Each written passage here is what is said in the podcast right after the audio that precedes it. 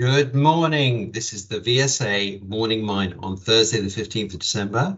I, David Scriven, am with Ollie O'Donnell. How are you, sir? Hi, David. Yeah, all good, thanks. How are you doing? Not too bad. The snowmen are still in situ out there when I gave you that igloo commentary yesterday. Anyways, moving on. Um, I noted that uh, Pilbara received a 3.2% cut in the auction price of spodumene concentrate, and the stock dropped 15%. However, I would point out that it's fairly fair to say that um, the consensus forward 24 month uh, guidance for EBITDA is 6.1 times versus the ASX at 4.1. So you could argue that the valuation is a little bit stretched, and they have had a really good run of 97% since June the 30th. Anyways, to news in the UK, Horizonte and Tungsten I saw today.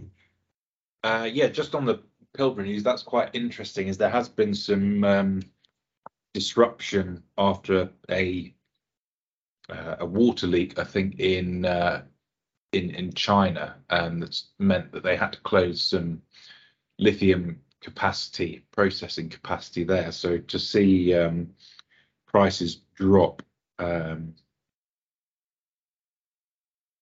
while that's happened and the supply chains disrupted is um, is quite interesting. Um, so perhaps there's starting to be a little more spodumene concentrate available. Um, there's obviously a bit of a difference in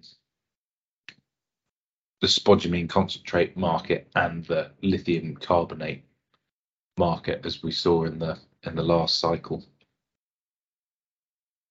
Indeed. Uh, yes, so uh, Tungsten West have announced um, uh, the receipt of some environmental agency permits. Um, obviously, previously they talked about the, the planning permissions that they have and the resubmission of environmental permits based on what Wolf had done before. Um, so they're now starting to get those back. They submitted these some time ago, um, post IPO, uh, but now they've got two out of the four back positively uh, signed off by the environmental agency, so covering mining, water and waste management, and also open pit water abstraction. There's still two more to to come in um, but they're expected in Q1 2023, so um, fairly soon.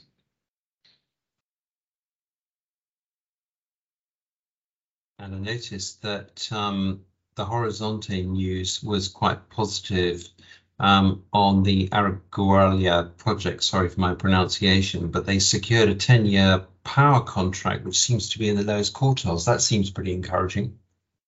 Uh, yeah, I think a roundup of uh, some of the recent um, news there with the power, the debt drawdown, um, and a, a, reconfirmation of the the schedule. I think it's slightly um, disingenuous to say that it's on budget, having raised 70 million pounds um, only a month or so ago on a 12.6% increase to the capex budget, but I guess they're now on budget with the new budget.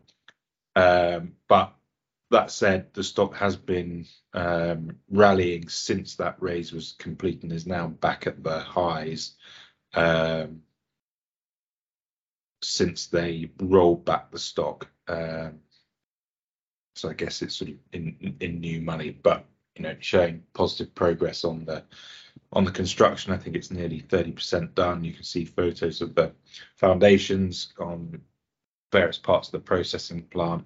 Um, but yeah, as you say, nickel processing is is fairly power intensive. So having a uh, a long term stable power supply and and contract is obviously good for um, visibility and maintaining their um, margins. Indeed, interesting observations there. So I think um, because we're fairly light on news, generally speaking, unless you've got any further thoughts, we might draw it to a close here. Uh, yeah, that's it. I think we're getting into the Christmas period for RNSs. Indeed. Many thanks. All the best. Cheers, David.